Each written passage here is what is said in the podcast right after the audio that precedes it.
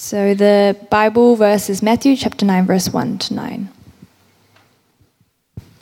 Jesus stepped into a, a boat, crossed over, and came to his own town. Some men brought to him a paralyzed man, who lay, laying on a mat. When Jesus saw their faith, he said to the man, Take heart, son, your, sin is, your sins are forgiven. At this, some of the teachers of the law said to themselves, This fellow, fellow is blaspheming. Knowing their thoughts, Jesus said, Why do you entertain evil thoughts in your hearts? Which is easier to say, Your sins are forgiven, or to say, Get up and walk? But I want you to know that the Son of Authority, the Son of Man has authority on earth to forgive sins. So he said to the paralyzed man, Get up, take your mat, and go home. Then the man got up and went home. When the crowd saw this, they were, they were filled with awe, and they praised God, who had given such authority to the man.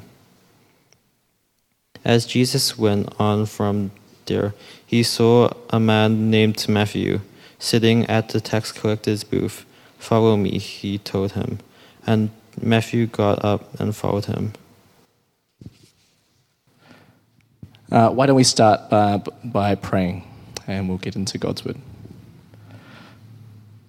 Father, we come with many fears, um, and we even want to pray uh, for our brother or sister who has so many fears on their mind.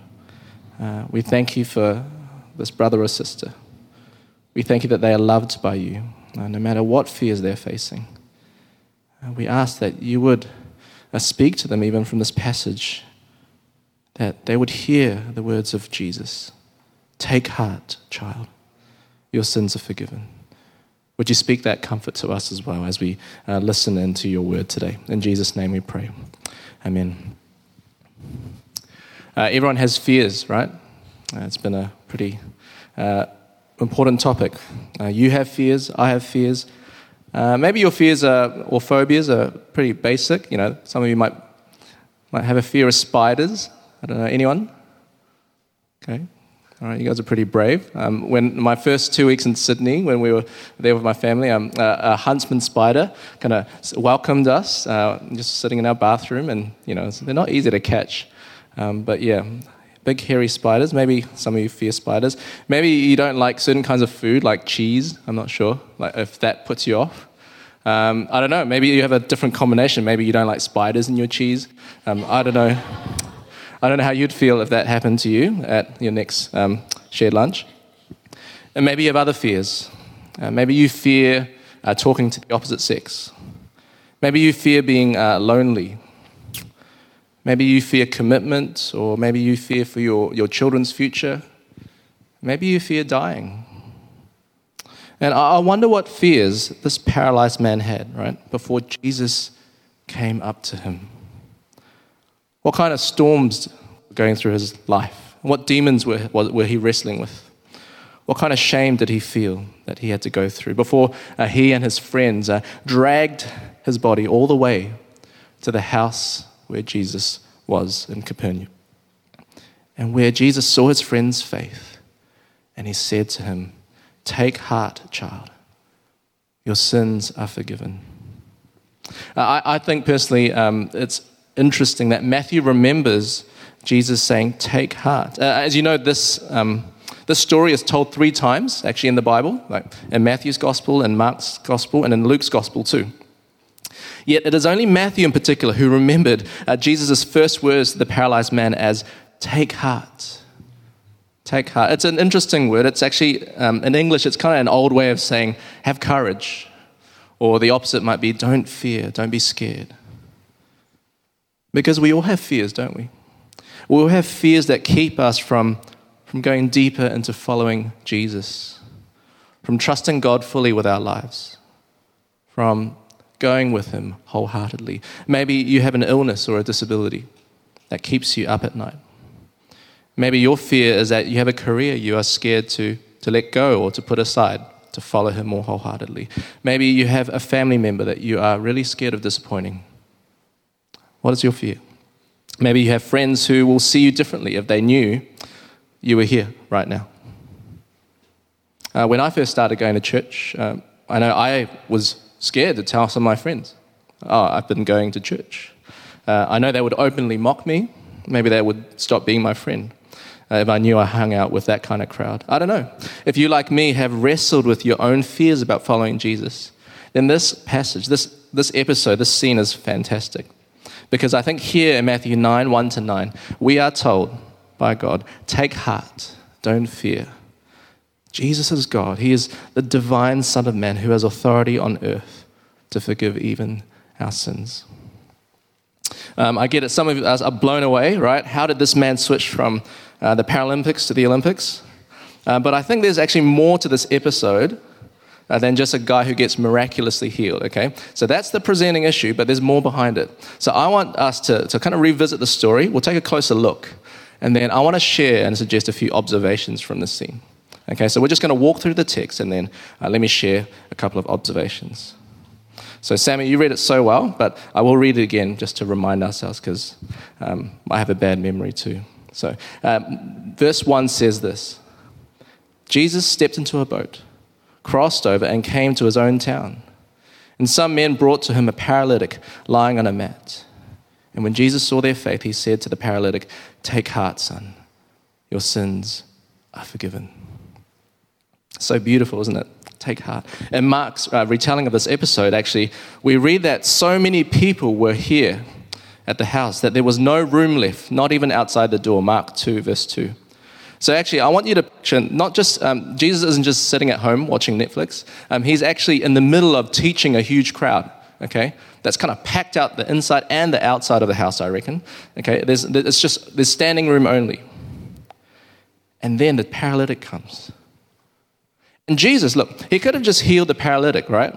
Like he calmed the storm, as we heard last week from Pastor Albert. Jesus could have just raised him up to his feet like he cast out the demons into the pigs last week. Okay? But Jesus deliberately chooses to say, Take heart, your sins are forgiven. If you've read Matthew before, maybe you would have seen this coming. Do you remember Jesus' parents? What are they asked to call their miracle baby Jesus? Right? The name is Jesus because he will save his people from their sins. We see that in Matthew chapter 1, verse 21. And in chapter 3, actually, Jesus has a, a Baptist cousin. His name is John, right? John with the, the crazy clothes. He, he paved the way for Jesus' ministry, didn't he? And what did he do? He called people to repent of their sins and be baptized.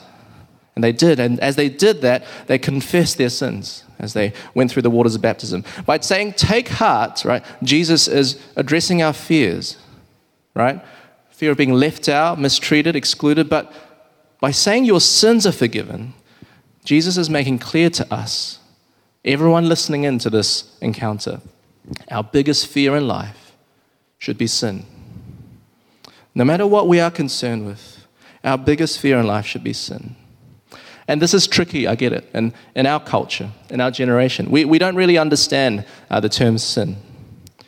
Right? For, for many of us, uh, when we hang out with our Kiwi friends, sin sounds um, old fashioned, sounds judgmental. Who are you to tell me uh, what sins I have? Or maybe if you have uh, more traditional parents and grandparents, maybe sin for them is something that's, that's still too limited, right? I mean, as long as you have a clean police record, uh, you're okay, you haven't sinned. But once you cross a certain line, oh, now you're a sinner. I mean, others talk about certain deadly sins. Um, does that mean the rest are respectable sins? I don't know. We, we have a lot of confusion, don't we, about what sin actually is. But let me tell you what the Bible says sin is. Okay? Sin is more, it includes, but it is more than just uh, breaking one of God's laws. Sin, according to God's word, is rejecting or ignoring God and his rule over us. A sin is living without any reference to him in your life. Okay? Sin is not just doing what doesn't please God. It's also not doing what pleases him. Right? It'd be too easy for us to go through life saying, I've never sinned. If we just go, I've never broken a rule. I, have never done that before. But when we realize that sin, okay, is also not doing what pleases God, sins of omission, then we realize that all of us fall short. 1 John 3 4 puts it this way sin is, is lawlessness, it is living as if there is no law of God in our hearts. And let me give you an analogy. Uh, when you uh, walk alongside a cliff, let's say you go out to Musick Point, there's some beautiful cliffs there, right? And there's a sign. Imagine there's a sign that says, Don't jump off the cliff. Okay. If you jump off the cliff, right, you're breaking a rule, right? But it's not just that, right? You're actually also trying to live as if gravity doesn't exist. You see? So you're denying a bigger reality. Uh, when you jump off a cliff, you're, you're not just breaking a rule that says don't jump off a cliff. You're ultimately denying that gravity exists. So when we sin, we're not just breaking a rule, okay? Sin is so terrible because we've denied that God is God in our life. We've denied the reality of God in our lives. Can you see? Sin is not just wrong actions, it's actually impure motives, hearts that are worshipping something or someone other than our Creator. And the Bible says the wages of sin is death because it poisons all our relationships with each other, with God. Sin is humanity's deepest, darkest problem. So, no surprise that Jesus at this point reminds us, right? Take heart, your sins are forgiven. Verse 3 says, At this, some of the teachers of the law said to themselves, This fellow is blaspheming. Uh, I think their reaction here, right, helps us to understand the shock of this moment. You see, the scribes, right, the Bible experts, they were going off a right intuition, okay? They've got something right here, okay? If sin is, is, is offending God, all right, the creative universe, if it's a God sized problem, then to forgive sin needs a God sized solution, right? Only God can make a way to deal with sin. And so, all through history, all through God's history, that is what people have hoped in, right? For God to forgive our sin.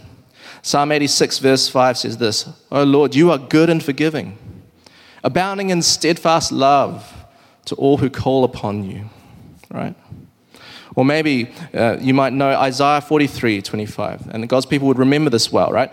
I, I am He, says God, who blots out your transgressions for my own sake. I will not remember your sins. This is the hope that uh, the people listening in to Jesus' encounter would have hoped in, okay? For a God to forgive sins. And so now maybe you can appreciate what made the scribes so angry. Here is a, a backwater rabbi, okay? No Bible college degree, no special training, doesn't even know who he is, okay? And who are his wingmen? A bunch of fishermen no connection to the temple and, and the proper ways of dealing with sin through the centuries. How can this guy claim to forgive sin? Their intuition is right. Who can forgive sin but God alone? And look, if Jesus was just some run of the mill faith healer, some kind of trickster, then our story would end here, right? But it doesn't. Have a look again, verse 4. Knowing their thoughts, Jesus said, Why do you entertain evil thoughts in your hearts? I mean, here, Jesus, he's clearly showing God's all knowing power. Not even a word is said, and Jesus knows what they're thinking. And then, verse 5 which is easier, to say your sins are forgiven, or to say get up and walk? There's a bit of a riddle, isn't it? Uh, what's easy to say but hard to prove? A, a phrase like your sins are forgiven, right? Someone, anyone could say it. I could say it. You could say it. But how do we know that's actually true? You see? It's easy to say, hard to prove. But if I said, get up and walk, and you really got up and walk, now that shows, okay, that I have authority behind my words. You see what's going on here? So Jesus is making this claim. If he can heal this man, he can forgive sin. In verse 6, what does he say? So that you may know that the Son of Man has authority on earth to forgive sins. Then he said to the paralytic, Get up, take your mat, and go home. Uh, the, the, Son of Man, that title, if you, if you haven't heard of it before, it sounds kind of friendly, doesn't it? Right? But actually, the Son of Man is a very special title. It refers to an ancient prophet, Daniel. And when he had a vision once of a ruler, And it says that he was one like the Son of Man. So he actually only looked like the Son of Man. But Daniel 7:13 says he has authority over all kings and kingdoms over the earth. That's what's being alluded here. Jesus is referring to a very big view of himself. So, who is Jesus then? Who is Jesus? The, the crowds, I think, they get a good response, don't they? Because verse 7 says, The man got up and he went home. And when the crowd saw this, they were filled with awe. And they praised God who had given such authority to men. All right, imagine being there and watching this scene unfold. It would really get you thinking who is this man? What kind of power does he have? And so the crowds, they're partly right, okay? It's true. Look, as we read, they respond by glorifying God, don't they? But then what do they do? It says here, they, they praise God who had given such authority to men. I think here the crowds are a bit confused, aren't they? Essentially, here they're saying, God, thank you so much. We praise you. Thank you that one of us can now do all these kinds of amazing things. Jesus is not one of us. He's not just one of us because he is God. And look, the religious rulers, as we said, they're partly right too, aren't they? Sin is a big deal. And because it offends God, only God can deal with it rightly. And so for Jesus to claim God's authority, it is blasphemy. It is an offense to God. Well, it would be if he was just any human teacher, but he is not. Jesus is not just one of us, He is God Himself. He is the divine Son of Man. He is the one who, and no one else, has authority on earth to forgive sins. You see? And if this is true, and if this is true, if this story lays out accurately who Jesus really claims to be, then there are at least three things that we as PCBC need to take home today. And I think the first thing is this if this is true, our greatest concern should be for our sins to be forgiven. Right? Look, I get it. Maybe you fear being alone. Maybe you fear getting sick. Or you fear rejection. Maybe you just fear being dying, you know, and being unknown. I don't know what your fears are, but God does. And can I suggest that He wants you to put first things first? Your greatest fear in this life should be your sin. The psalmist in Psalm 32 says, Before he was honest about his sin, actually, he had no strength. His bones wasted away. That's how deeply he felt the weight of his sin before God. That is a healthy fear of sin there. I mean, think about it this way How much have you been scared or terrified by, by your own selfishness? Not just reflecting on, oh, yeah, I've sinned a little bit. I've, I've, you know, I keep ordering too much. Or I don't know. But what are the sins that you don't admit in public? What are the sins you are willing to just rationalize and, and put aside? Maybe you always want to try and be right in your family. Maybe you're just someone who wants to pour your hopes in your studies or your career. Maybe all you're doing all day is just dreaming about what purchase what next thing you'll buy that will make you happy? Does that concern you? Because it should. It should. So I don't know what your fears are. I know what my fears are, though. Well, this week I was asking this question What do I fear more than forgiveness of sin? Well, this past week I've actually been painfully aware of how, how much I fear my sin. My sin is that I love to please people more than I please God. Uh, and this is actually doesn't get easier when you become you know, someone who has to lead other people. Uh, you start to fear even more what others think of you. Uh, I'll give you an example. Last week, a friend asked me, he asked me to sign a petition. Uh, he was trying to gather some uh, pastors to, to, to say that they don't want uh, the government's current proposal to, to ban conversion therapy. Now, I have no interest in converting people from from being gay to being straight. I think, I think it's a false hope uh, that some Christians have unfortunately given. I think it's a false hope that sometimes comes when you read the Bibles the wrong way, when you think that this life now is the best that it'll get. And so we need to cure people, cure people in this life. Maybe they've made marriage an idol. Okay. I think the conversion that matters the most, let me get this straight, is that we should call people to repentance and faith in Christ. That's the only conversion that, that really matters. But I am concerned that if we outlaw unbiblical, hurtful conversion therapy, we actually end up outlawing other things. It might become illegal to actually say to a friend who struggles with same sex attraction to help them to keep following Christ. Okay, maybe they don't want to work through the, you know, they have unwanted feelings. But actually, it would be illegal to tell them to, to stay the course, to keep being faithful to Jesus. It would actually, under this law, be illegal to, to be a parent and tell your, your gender confused child that to wait, don't transition yet. Listen to what your doctor says. It could be illegal to say that.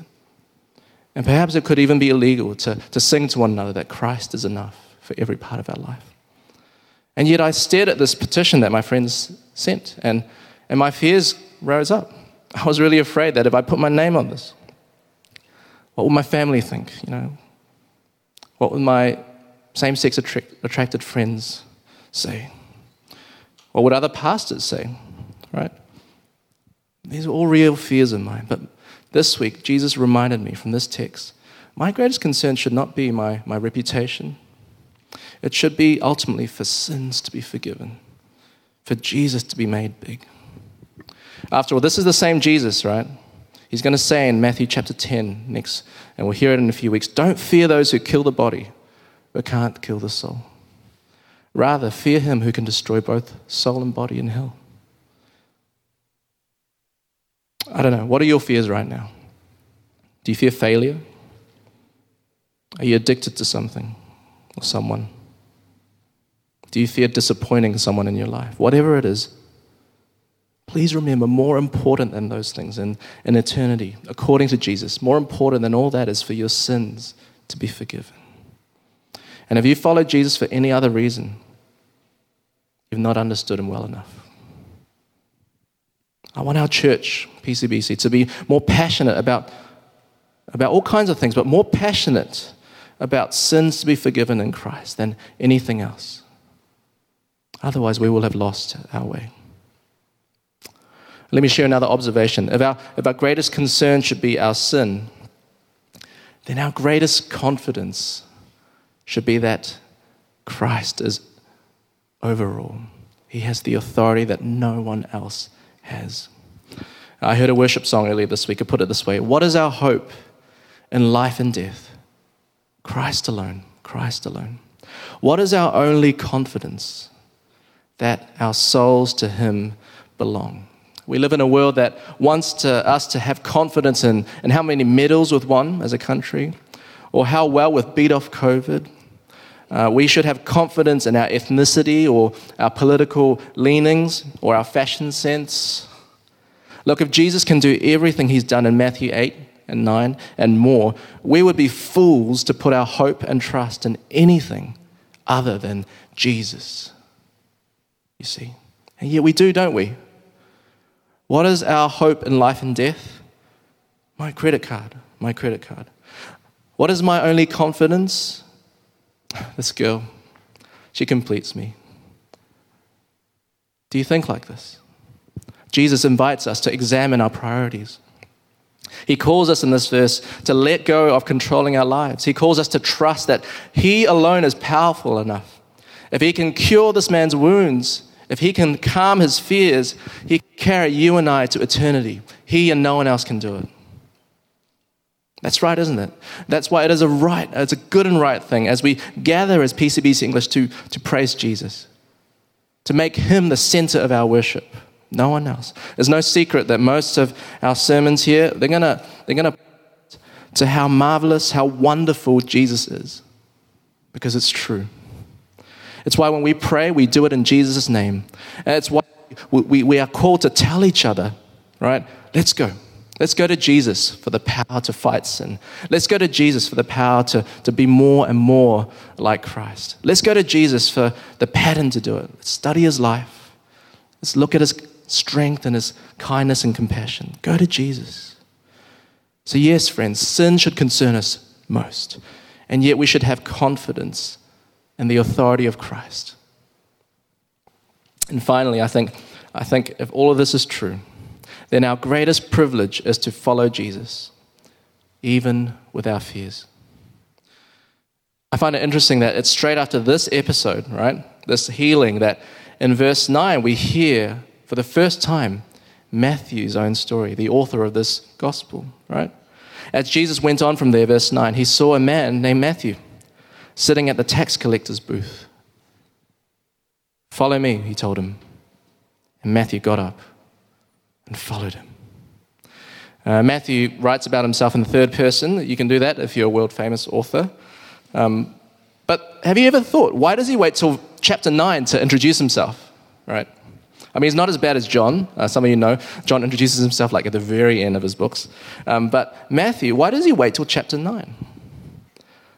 But he hasn't been inactive, though, right? He's been busy. We know what he's been doing these past eight chapters. He's been reminding and reassuring his readers, hasn't he? Reminding them Jesus really has fulfilled all their hopes. He has really fulfilled God's promises for you. Look, maybe some of the, his first readers, they were starting to doubt. They were starting to openly doubt that following Jesus was the best move.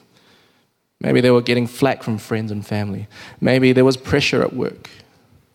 Maybe they were about to give up. Matthew, then, for eight chapters, reassures them look, he's the king of the Jews, he's a promised Messiah. Maybe some were forgetting how powerful Jesus was. Some of them perhaps needed reminding look, Jesus is no ordinary rabbi, no ordinary teacher or prophet. Jesus is God.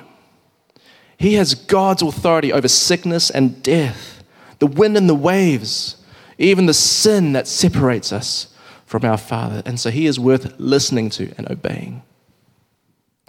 And maybe Matthew needed all this to remind himself, right? Because think about it. Here's, here's a guy. He grew up with the name Levi, that's his, his name at birth. But at some stage, he ends up picking a traitor's job. Uh, some of you might not know this, but to be a tax collector, it's, you know, not everyone likes being a tax collector today, even, but to be a tax collector in those times for the Romans was to make money off the misery of your own flesh and blood, of your own family. Imagine if your job was to sell out your brothers and sisters in your family every day, to take money off them, to give it to a hated government. Could Jesus even forgive his sins? Could Jesus even have the power to do so? And the answer is yes. It is yes. And so when Jesus says, Follow me, whatever Matthew's fears were, he got up and he followed him. That's a great lesson for us, isn't it? We don't have to have all our fears sorted. You don't have to have all your fears sorted before you make that call, before you say, I'll follow you, Jesus.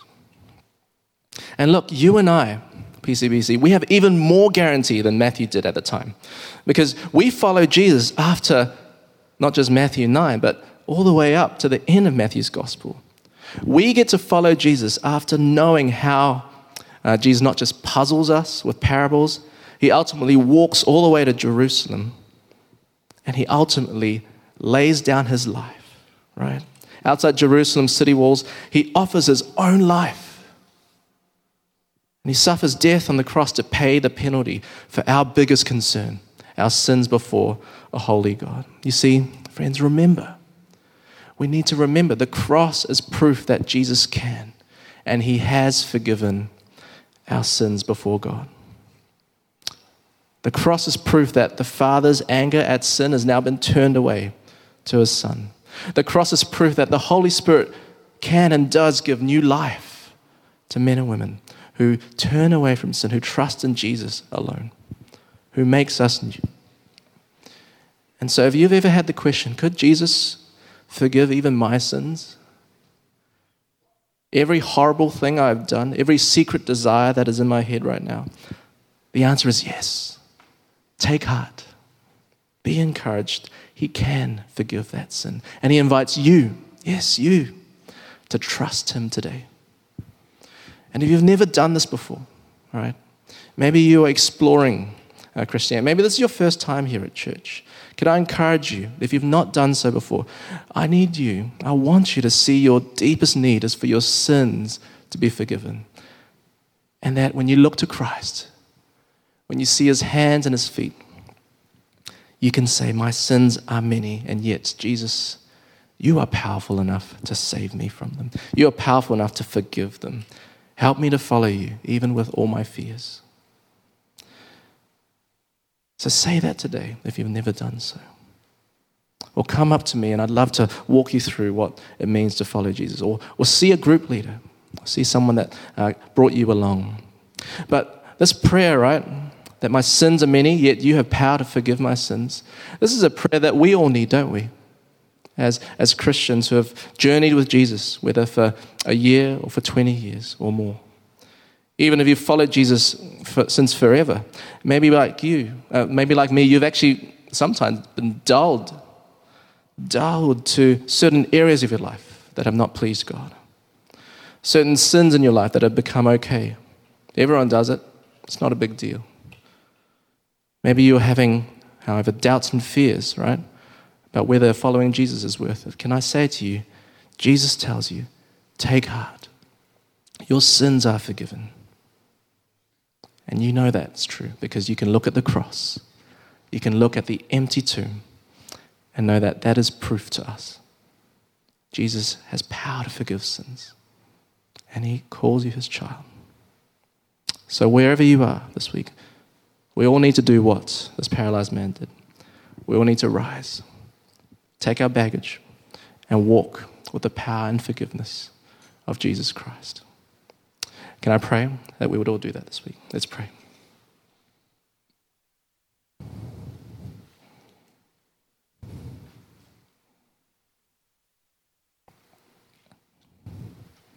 Father, we thank you. We thank you that once we were far from you, once we chased our own desires, our sins were many, and yet you loved us down to our soul, down to our bones. So we praise you. Father, many of us have fears. We don't know what it will be like if we followed you. We're scared of what our friends and family might think. Would you help us to cast those fears aside and help us to, to know that since you loved us so deeply, since you've forgiven us so freely, it is worth following you, whatever the cost. And would you help us as a church family to be open and welcoming to those who have journeyed so far to get here? Would you help us to be keen to pray with, to encourage those who are feeling broken this week? would you help us to remember uh, that all we have is in you, and we have so many reasons to thank you. Father, we thank you. Jesus, we thank you. Spirit, we thank you. In your precious name, amen.